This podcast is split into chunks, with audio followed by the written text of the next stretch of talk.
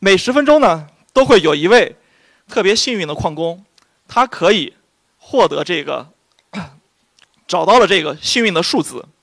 同时呢，他获得了一定的这个代币的奖励和相应的一个经济回报。紧接着呢，这个时候的这个关键点就来了，这个产生的这个十分钟呢产生的这个数据块会和上一个十分钟的数据块一起链接在一起，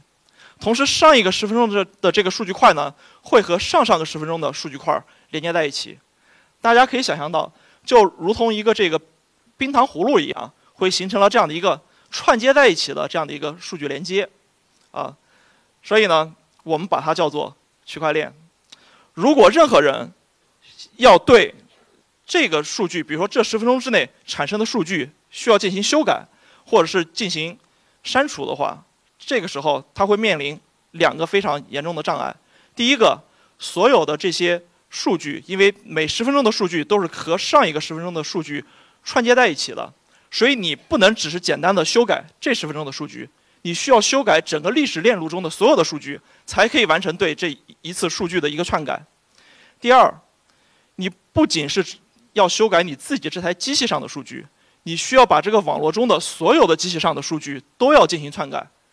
这个网络里边呢，现在已经有上百万台的机器了，而且大家要想到，所有的这些数据都是基于最高级别的密码学所进行保护的。所以，这在现在的这个世界上的话呢，这基本上是一个没法完成的这样的一个工作。所以，任何记录在区块链这个系统里边的数据以及对他们的操作，它的这个安全性是最高的。这个呢，也是区块链的工作原理。介绍完了这个整个区块链的工作原理以后啊，我更想谈一谈区块链对我们整个商业以及商业的模式会产生什么样的一个变化。我们把这种变化呢叫做，通过区块链的这种技术的革新，带来了从制度信任向技术信任的这样的一种转变。我们知道，我们的商业社会的很多的这种商业活动啊，其实都是建立在契约精神之上的。嗯、呃，我们比如说甲乙双方要做生意，如果这两个人之前是认识还好。如果这两个人之前不认识，那么他们要花很长的时间互相之间去建立这种共性。就比如说我们一开始要吃吃饭呀，喝喝酒啊，然后互相之间先混得熟一些呀，然后呢我们互相之间先做一些小生意，然后慢慢的积累这种信任，然后我们可能还会逐渐的把这个生意做大。但是很不幸的，如果中间某一方的这个生意出现了问题，那很可能还是会导致整个这个我们的这个合同或者是我们的这个相应的这个合同无法进行执行，产生违约。这个时候呢，还需要去请第三方的机构去进行仲裁等等。这，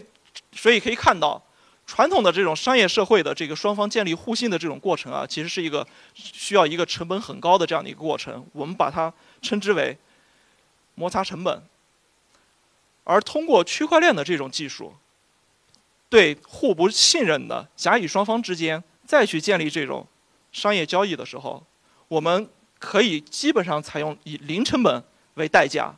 就可以让他们之间进行产生这种信任关系，并且执行相应的交易，这就带来了整个商业成本的一个极大的一个降低。啊，针对这个特点的话呢，我们总结了对具体的对这种商业模式的赋能呢，还有三个非常典型的特点。第一个呢，我们把它称之为这个信任能力，其实这个也是区块链这个技术里面最关键的这种能力。信任能力。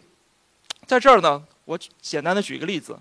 最近大家也知道，这个这两周啊，杭州这边基本上是普降大雪，结果，嗯、呃，非常大。结果我很多朋友这个坐飞机来杭州的话，其实都产生了航班的延误，有的延误的时间很久，八九个小时，甚至导致航班取消的这种情况都会存在。而针对这种、嗯、情况呢，其实保险公司是推出了一个保险，叫做航空延误险。但是坦率的说，我自己从来没有购买过这种保险。为什么呢？因为整个这个航空延误险，在我看来，一个最核心的一个问题是，它的整个这种保险的商业逻辑是非常的不透明的，就是包括对这个航班延误了以后，延延误多久，这个延误的规则是如何认定的，包括这个赔付的这种规则是如何认定的，这个整个的这种保险制度的不透明呢，让我产生了很很多的疑惑，以及对它的这个产生了相应的一系列的一个质疑。针对这一点。二零一七年九月份，法国最大的保险巨头安盛在区块链的技术的基础之上，推出了他们的航空延误险。这个险种呢，所有的投保人投保了以后，你的保单就会记录在这个区块链上。同时呢，有一个智能合约，这个智能合约呢会去定期的查询一个，这个智能合约是运行在区块链上的，会去定期的查询一个公共的数据源，公共的航空数据源，在发现航班信息出现延误的时候，就会立刻去执行相应的这个赔付。 把相应的这个保险的钱赔给我们的投保人。通过这种方式有什么好处呢？其实它最大的好处就是，大家可以想到，首先你的投保记录是记录在区块链上的了，不可被篡改，对所有人都是透明的。其次，智能合约全部是已经记录在区块链上的了，就相当于是这个保险的所有的逻辑，它如何赔付的，已经对所有的人来说都是公开和透明的，这中间不存在任何作假的成分。 同时呢，整个这个相应的程序的一个执行都是全自动执行的，不会有任何中间方在里边再去进行参与和干预。所以，可以简我们总结来说的话呢，就是整个这种保险的商业逻辑和业务流程，对所有的人来说都是公开和透明和可检验的了。通过这种方式，就很容易的建立了我们的这种投保人和我们的保险公司的之间的这种信任关系。 这个呢是在保险的这个行业里边起到了一个巨大的一种商业模式的一种改变，这个也是我们所说的区块链的这种信任能力的一个非常典型的一个体现。第二个呢，我们这种赋能的能力呢，我们叫做这个资产数字化的能力。通通过区块链的这个技术，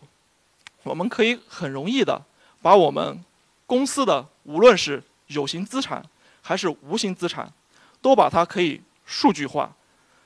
然后呢，对这些数据化的数据，这些数据化的这种资产，我们可以很容易的让他们在交易所里边流通起来、交易起来。这个呢，是对我们传统的金融中介模式的一个巨大的革新和一个巨大的颠覆。因为之前，如果我们想做到这一点，让你的公司的资产数字化并且流通起来的话，你是需要通过 I P O 等等一系列的这种成本很高的这种手段和方式才可以做到的。但是通过区块链的这种方式的话， 你可以以极低的成本，就可以把你的这种资产流动起来。而这种资产的这个流动的话呢，不仅仅是这个我们所说的这种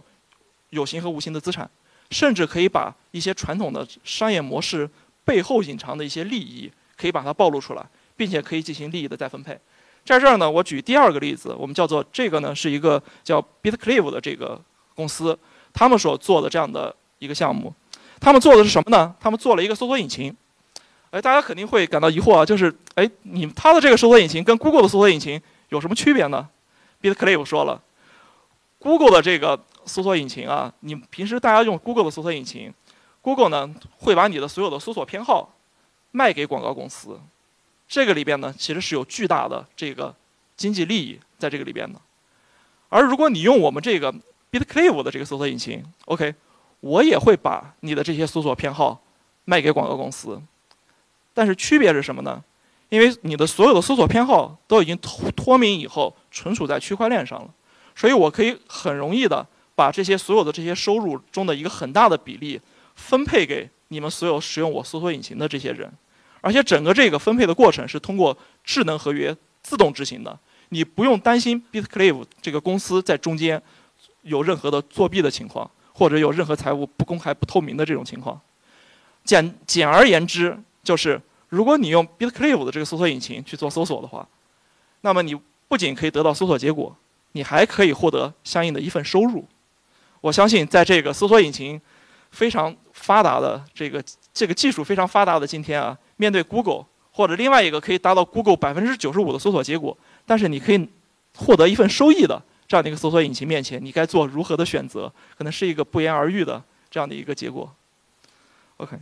第三个，这个我们认为区块链可以给我们商业模式带来赋能的这个点呢，我们叫做经济生态。它最核心的呢，其实就是激励机制。我们知道，传统的这个公司的这种激励机制啊，最主要的方式就是股权，通过这种股票的形式，可以对我们的公司的管理层、中层。 以及最普通的员工，通过持有相应的公司的股票，那你随着整个这个公司的这个进一步的一个成长，你就可以获得这个相应的公司成长，可以获得相应的这个收益。但是通过区块链的这个技术，你可以很容易的去打破这个公司的这个边界和公司的这个壁垒，让你的公司的所有的用户也可以参与到这个激励的过程中来。通过持有 token 的这种形式，可以让他们也在获得公司成长的过程中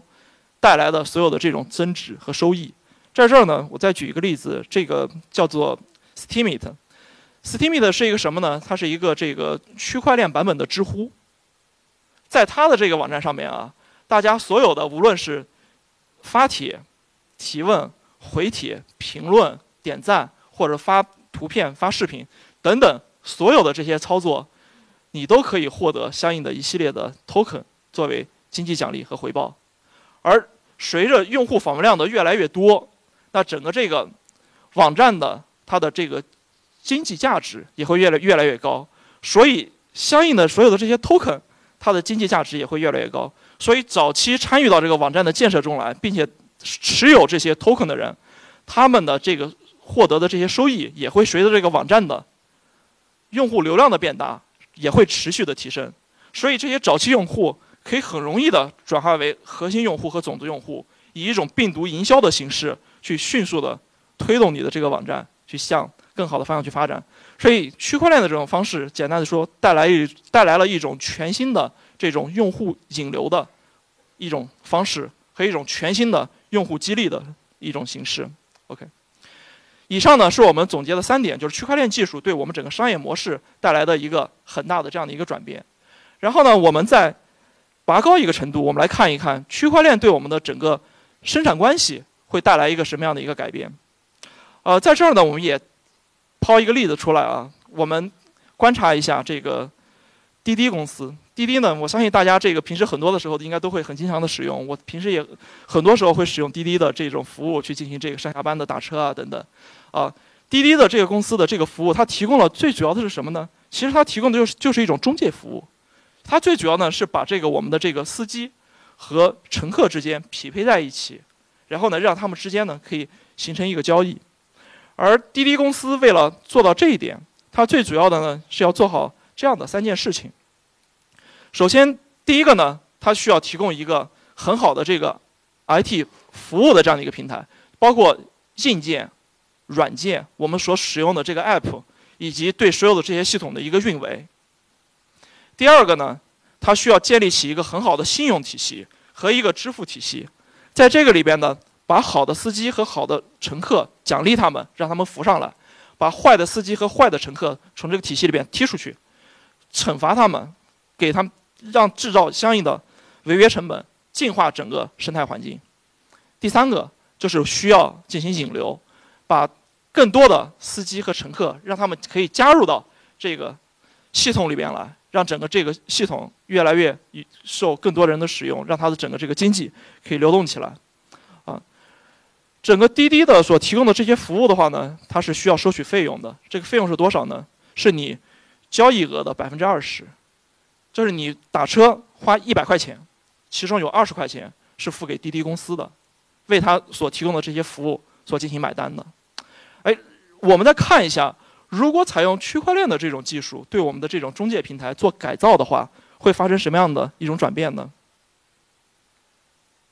我们可以看到，首先第一个，你所有的硬件成本、运维成本，这些都已经为零了，因为所有的硬件设备都是由矿工提供的，公司只需要支付非常少的一个服务费用，你就可以去使用所有的这些硬件设备。运维也是进行自动化的运维，这一块的成本基本上可以变为零。第二个，信用体系和支付体系，这两点本身就是区块链这个技术的最核心的这样的一个技术的根本，所以它也可以带来的就是成本为零。第三点的话，用户引流的这种方式，基于我们上面所提到的这种创新型的导流和用户引流的这种方式，我们的通过这种方式的成本会更低，而它的效果会更好。所以总的来说，我们评估下来的话，基于这种区块链的这种滴滴滴的这样的一个平台的话，它的整整体的一个成本只有滴滴的公司成本的二十分之一，只需要滴滴花二十块钱做的事，它只要只需要花一块钱就可以做到了。所以在这个里边，我们可以看到，通过这种区块链技术的采用，可以对让我们原有的这种商业成本起到一个降巨大的这样的一个降低，从而带来一个很好的这样的一个颠覆性的一个创新。而基于这个例子的话，我们可以看得更深一点。这里边呢，还有一个很有意思的现象，我们我们会发现，首先第一个，在这种商业模式里边，所有生产资料的所有权，它发生了改变。原先所有的生产这里边的生产资料其实就是电脑、服务器。原先这些电脑和服务器呢是属于公司的，现在这些服务器呢是属于社区的、属于矿工的。生产资料的所有权发生了变化。第二个呢，商业活动中人和人的关系，原先是司机、乘客加平台三方的这样的一个关系，现在变成司机和乘客之间直接交易了。第三个，利益分配的格局。原先是由司机、乘客和平台三方进行利益分配的，而通过这种模式的转变的话，是已经变成司机和乘客之间双方进行利益分配了。而我们知道，生产关系的三要素就是有包括生产资料的所有权、商业活动中人和人的关系，以及商业利益的分配形式，这三点来决定的。如果这三点都发生了改变的话，那么我们说这个社会的生产关系已经发生了变化。所以我们说，区块链这个技术带来的是整个社会的生产关系的一次变革。通过这种生产关系的变革，会让我们的这种原有的商业交易的成本形成一个极大的下降，最终呢会带来整个生产力的一个大幅提升。所以呢，我们总结下来就是说，区块链是对整个生产关系的一种革命性的一个再造。哎，刚刚说了这么多呀，就是其实每次说到这儿，就会有很多朋友会问我说：“你把区块链的这个技术说得这么好，那为什么我们现在没有看到任何一个商业模式是基于区块链这个技术建立的、成功运行的呢？”这个呢，其实也是我们这个行业现在所面临的一个很大的问题。非常不好意思的说呢，现有的所有的区块链技术都无法支撑大规模的商业应用。在这儿呢，主要是有三个问题导致的。首先，第一点，所有的这个系统的现有的所有的这些区块链系统的性能是非常低下的。这个里边呢，又分为两点。第一个就是，比如说最著名的比特币的这个系统，它每秒钟呢能够支撑的交易笔数只有七笔。而我们看支付宝这样的一种系统的话，它每支付宝在二零一六年双十一期间的支付的分值是每秒十二万笔，中间相差了一点七万倍。所以，现有的这种区块链系统的系统的性能是完全无法支持这种大规模的商业应用的，这个是首先很重要的一点。第二点的话，整个系统是非常耗能的。呃，我查了一下，在二零一七年十一月份的时候，比特币的全网的算力是一千一百一十二 T 每秒。折合成当时最先进的比特大陆蚂蚁矿机 S 九 矿机是八十三万台，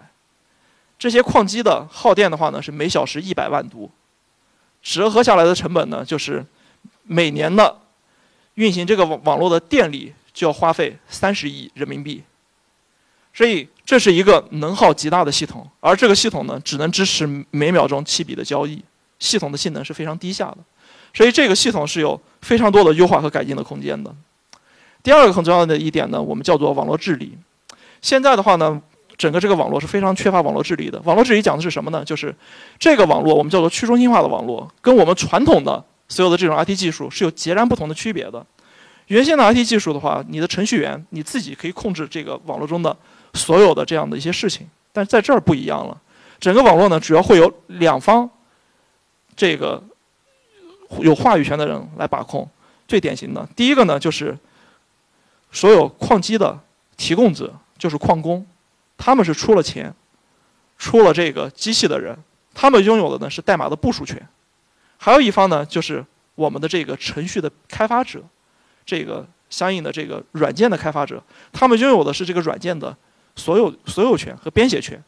如果这这两个群体他们的目标是一致的话，那那不会存在任何问题。如果这两个群体的目标出现了不一致，那带来的结果会是灾难性的，社群会产生大量的分裂，这件事情呢，在这个比特币以及包括很著名的以太坊上都发生过。他们最终的结果呢，就是一个大的网络割裂成了多个小的子网。在我看来呢，这是对我们整个这个网络或者说是社群产生了一个极大的一个伤害的。第三个点呢，就是整个货币体系的不稳定。比如说，整个比特币的价格啊，在二零一七年年初的时候是五千人民币一枚，在上周。 整个价格呢还是在九万人民币一枚，中间暴涨了十八倍。当然了，这对投资者来说是一个非常好的事情啊，你赚了很多钱。但如果你是需要使用这种代币去支付你的这种提供的这种计算能力服务的时候，去使用这个网络的时候，为这个网络付费的时候，那这简直就是一个灾难性的一个事情，因为你完全无法控制。你作为一个商业公司的话，你完全无法控制你的 R T 支出。 你的 R T 支出会随着整个币价的增长发生剧烈的一个变化，这完全对商业来说是一个灾难。OK， 针对这些，虽然我们现在还存在的这样的三点很严重的一个挑战啊，但是我还是感到非常欣喜的来说的话，我们认为在二零一九年年底和二零二零年年初的时候呢，刚刚所谈到的这三个问题都会得到一个很好的一个解决。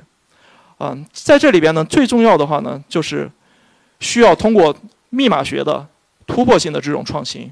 才可以对我们现在所存在的这些巨大的这些挑战，去形成一个良好的一个解决方案。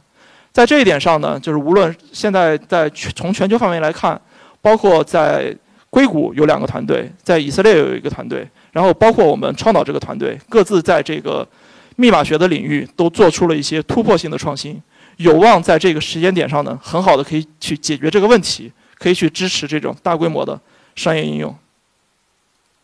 最后的话呢，我想说一下，展望未来啊，我相信随着整个区块链技术的这个进一步的一个发展，未来必然会形成一个去中心化的这样的一个商业生态。在这个商业生态里边，交易的双方，无论是公司、